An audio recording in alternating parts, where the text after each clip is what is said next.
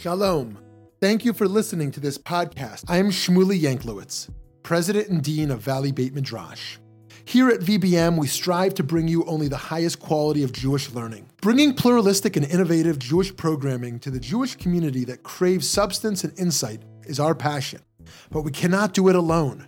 To support our endeavors, please consider donating a tax deductible contribution to our organization. By doing so, you will be supporting meaningful Jewish educational content, funding the next generation of leaders, as well as furthering Jewish wisdom to people all over the country and all over the world. Please visit www.valleybeitmidrash.org. Thank you so much and enjoy the program. Great to be here today with Rabbi Zelig Golden, who is the executive director of Wilderness Torah. He received rabbinic ordination from Aleph, the Alliance for Jewish Renewal, and was previously ordained Magid by Rav Zalman Schachter Shalomi. He holds a master's in Jewish studies from the Graduate Theological Union and previously worked as an environmental lawyer protecting food and farms and has long guided groups into the wilderness. Zelig's vision for a thriving earth based Jewish tradition developed out of a lifetime of nature connection, Jewish leadership, and commitment to environmental advocacy. Reb Zelig, thanks for taking time. Rav Shmuley, great to be here. Thanks for having me. Awesome. So to jump right in, as someone who was trained as an environmental lawyer, what inspired you to leave that profession and enter into spiritual work? Yeah, thanks so much. I mean, for me, the the path of uh, of awakening is an unfolding path, and um, for me, and I, I, I believe for all of us, you know, it's it's one step at a time. And uh, when I left home, I grew up in Spokane, Washington. When I went, left home, I went off to college. I tuned into the ecological challenges that our world faces. I felt them deep in my neshama, um, and it took me on a path of studying ecology and the environment. And eventually, it took me to the law, where I, I, I wanted to fight for the thing that I love so much. And I became an attorney, uh, an environmental attorney, working uh, on behalf of um, the environment, specifically protecting seeds and organic agriculture. But something happened along the way, and and, and for me, um, you know, I encountered challenges that I hadn't encountered before. Like my soul somehow was feeling more and more constricted. I, I, I entered into a de- de- depression, um, and I knew that I was fighting for what I loved. I knew I was really good at what I was doing. We were winning some big landmark lawsuits but uh, spiritually i was uh, i was in trouble and so i went searching to asking the very deep questions and that led me to uh, doing a ceremony in the summer of 2007 where i went and sat and prayed by myself with support um, on a mountain and for for four days and four nights and um, i got to reflect on my life and also tap into a vision that i that my you know spark in my soul had been carrying um, i imagine since even before i was born and that was uh, to get my people back to nature and at that summer, I returned home, and uh, I knew that my law career would soon end, and that something new would begin. I wasn't exactly sure what it was, but uh, in my synagogue at Chokhmat Halev in South Berkeley at the time, we did Sukkot on the farm that fall, and that was the first thing we did, which eventually grew into Wilderness Torah. Two and a half years later, I packed up my desk in my law office after um, a big landmark U.S. Supreme Court lawsuit and and and began Wilderness Torah in earnest full time. And since then, I can say that my neshama feels full. And uh, I was grateful for the work of fighting for the environment, and now I feel like I'm I'm doing my my deep soul work of turning our people back towards its its profound relationship with the natural world. Maybe one hand, you know, uh, of the other hand, but um, but the but the deep work that I'm called to do. Beautiful, beautiful. So uh, you know, transitioning for a moment from from your personal narrative to the philosophical or theological, since you just brought up the neshama and your soul work, I wonder, you know, some people think about dualities, you know, the the body and the soul, or the world and us, um, or the self and the other, and some people reject those du- dualities. And I wonder, as someone doing spiritual work and doing earth work, what is the relationship between soul and earth? Yeah, yeah, I wouldn't call it a duality, but I wouldn't call it not a duality. I think there's aspects, you know, in our in understanding of the shama uh, of soul, we we have multiple levels, and um, I believe that we are we are part the star, you know, and we're also part the earth. Um, so so the human is a reflection of the cosmos, you know. It's we're B'Tselem Elohim, and that's that's that that's the entirety of reality. Um, so the human is, is very profound, but it is also true that as human beings, we walk on the earth. It, as human beings, we get our food from the earth. We collect our water, you know, from the cycle that is a part of this earth. Um, and and I think it's you know it's essential to see within our own Jewish traditions that they grew out of the earth. Our shalosh regalim are part of you know our relationship to the to the the earth and the land that we bring the choicest of our of our crops and of our herds. You know, at least we we used to bring them you know to the fire to the sacred fire um, so deeply elemental. We once knew how to pray for rain. And so while it is true that we are um, we are soul sparks we are divine um, our relationship with the earth is fundamental and profound. And if we lose that relationship to the the profundity of the the earth i think we lose our relationship to ourselves. And i'd like to actually um, just read from aleph dalet gordon you know he wrote uh, prophetically that when you return to nature on that day, your eyes will be open and you will gaze straight into the eyes of nature. And in that mirror, you'll see your own image. You will mm. know that you have returned to yourself because when you hid from nature, you, hid from yourself. So in in the natural world, as we learn in Breshit, you know, we are seeing a reflection of ourselves. It is ourselves in in, in the creation. So this is foundational. Beautiful. We must have that relationship to the earth to truly know ourselves, to truly be in touch with our soul. Yeah, that's so well articulated. So, um, Jewish law and rabbinic Judaism, as we know it today, uh, really emerged from the Jewish loss of their connection to the land uh, when they were sent into Galut and sent into the exile after Churban Sheni, after the second destruction of the temple. However, we know the Jewish people have regained much of our biblical land, of course, in what is today known as, as Israel. Yet your work is, uh, as my understanding, entirely based in the diaspora. And so I wonder, like, does your work factor in the state of Israel? Are there any parallels between Jewish national sovereignty and a return to that land, and Jewish connection to the land, or is this an entirely different different phenomenon? Yeah, thank you. It's a profound question. I mean, I think at once um, I deeply love um, the the land of Israel um, and its profound complexities. Um, I also deeply understand, see the truth that the, the wisdom of our ancestors very significantly, primarily grew forth from that earth. I just referred to the shalosh regalim and the and the the, the sacred fire um, in our temple and how um, our spiritual technology and praying for rain it all comes from that land.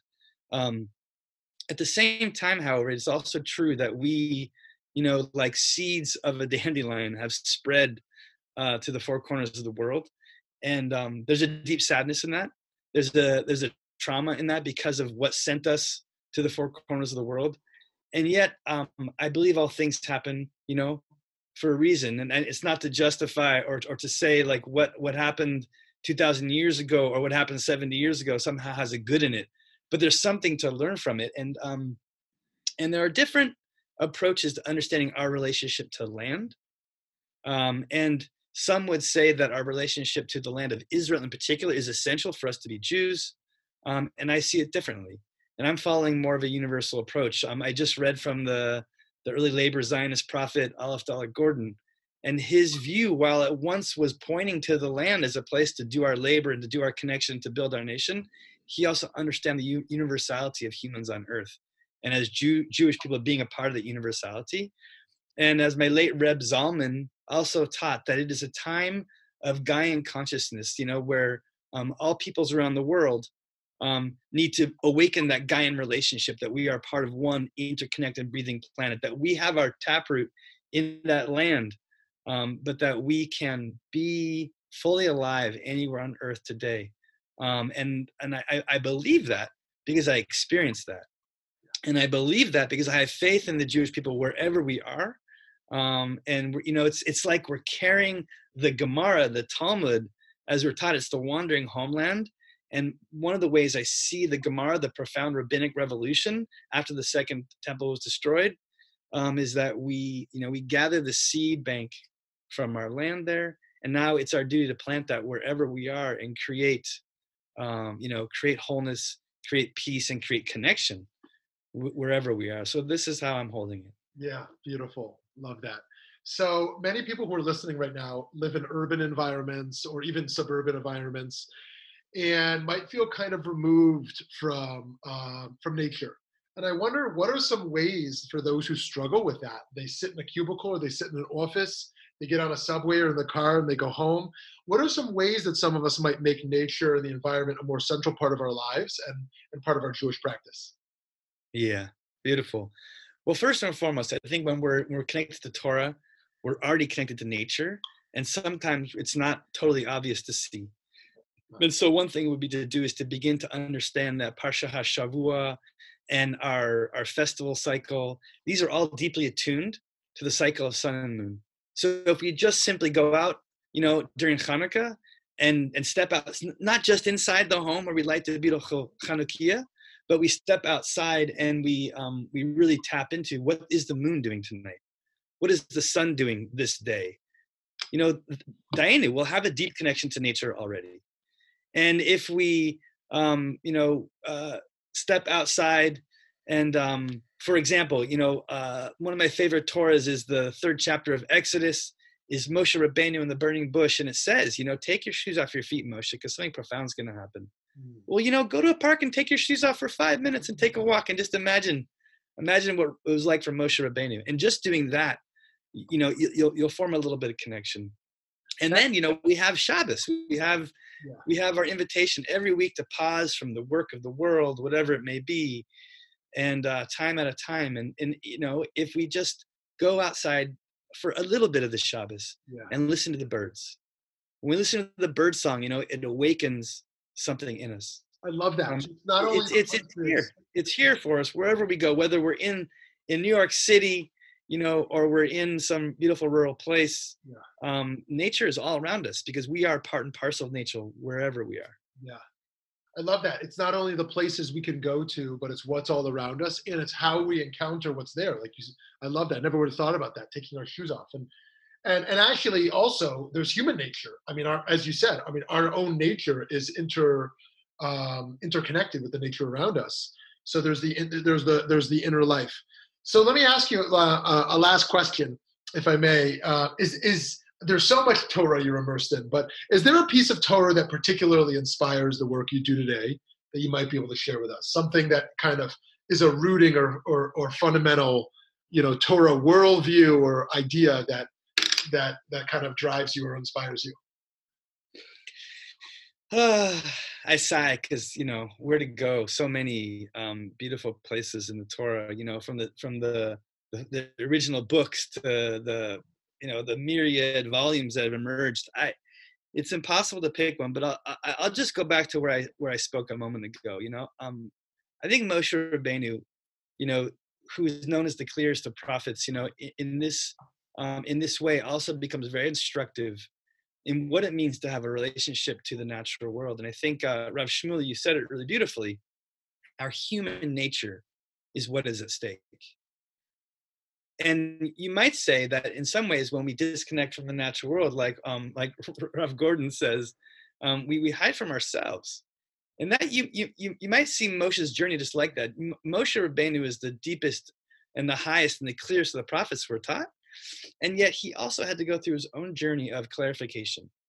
He had to go through his own journey of discovery. He had to go through his own journey of healing. I mean, he, he, he he's a he's a an alien raised in the home of Pharaoh. And you know, not until he's coming of age does he see the the iniquities upon his own people that he kills. You know, one of his brethren from Egypt and flees. And where does he end up? You know, after uh, after um, going to Yitro and Sipora, he ends up Achar Hamidbar. He ends up in the farthest end of the wilderness, and this is in Exodus. And it's here where you might say his turning point in his life happens, where he heals from that early wounding, where he gets to see something about himself he couldn't see before. And it specifically says that Achar Hamidbar, in the farthest end of the wilderness, the, the bush appears, and Moses sees. Asura Na, Moses turns aside. You might say it's like he does something asur. There's something prohibited in what he's doing, not meaning in the outer world. Like he's in the wilderness. No one's there to stop him or to, to admonish him. It's just within. He goes against something that he understands being prohibited. Asurana. And then God reveals itself and says, Moses, take off your shoes from your feet, But the deeper Torah there, sha'al nalecha me'al raglecha, literally remove your sandals from your feet, means unlock yourself, Moshe, from your habits. Unlock yourself from the habits that your fear has generated. Unlock yourself from your habits that your alienation, that your sense of being lost has, has created. Unlock yourself from the sense that you are not going to fulfill your destiny because I'm about to show you something. And that happens in the wilderness with his shoes off, connected, humble, slowing down. And then he's shown the vision of becoming the person who will help his people go free. And even then, he's not totally ready. He's still afraid. He's stuttering and afraid, you know. So then, then, then he, he partners with Hashem, and then eventually Aaron comes, and then they go and they do the work. But it's there in the wilderness that he unlocks himself. So if I was going to offer one Torah, coming from that, and also my own life experience, at the beginning of this interview, Rav Shmuel, you asked me, how did I make that leap from a career that, while it was successful, didn't serve my soul? was I went to the wilderness and I prayed for help. And I, I, I mourned the loss of something. And I did some healing there. And then in the clearing of the way of being on my own, I was able to receive something that was already there for me to receive. Instructions my soul already had within me, I believe, you know, but a vision for my life. And I, you know, I believe everyone has a gift in their neshama. And I believe that most of us don't take the time or have the opportunity to unwrap those gifts that we get into the the flow of life the flow of family beautiful the flow of work important but we never pause and so each of us in our in critical moments in our life i think need to take a pause just for a few days maybe and go to nature and stop and listen you know and then and then those touch points too just pausing listening to the birds but that deep work once twice three times in our life you know can be a powerful thing so you can become fully who hashem sent us here to become Beautiful. Amen. Amen. You know, your Torah reminded me, your beautiful Torah reminded me, I think it's the Degel Machaneh Ephraim who says the Gematria, the numerology for Teva is the same as Elohim. That the, that the numerology of, of nature is the same as God. And of course, you can go the pantheist or the panthe- panentheistic route of saying, okay, Spinoza, the God is is is the land you know, and some will do that. And on and um, and another approach is just to say this is the space where God can be found, um, you know, within and beyond. And um, uh, if we can merely silence the other noise and engage in that gift, and of course, emerging from that is the moral responsibility to take care of, of, of such a treasure. And your wilderness Torah is enabling us to encounter that more deeply. So, hevra make sure to check out Wilderness Torah and ways you can tap in, support, and engage with And in particular, Passover in the desert every year. Awesome. Pesach, so it's not going to interrupt your Seder. Come out. We build a village five days in the desert, embracing liberation, not just through sitting and telling the story, but through entering into a field of connection with the wilderness, deep prayer, and spending time alone and together in the natural world. You know, it's a pluralistic experience of of embracing what that story of Moshe Rabbeinu is pointing to. Passover in the desert. Friends, check it out. Reb Zelig Golden. Thanks so much. Thank you.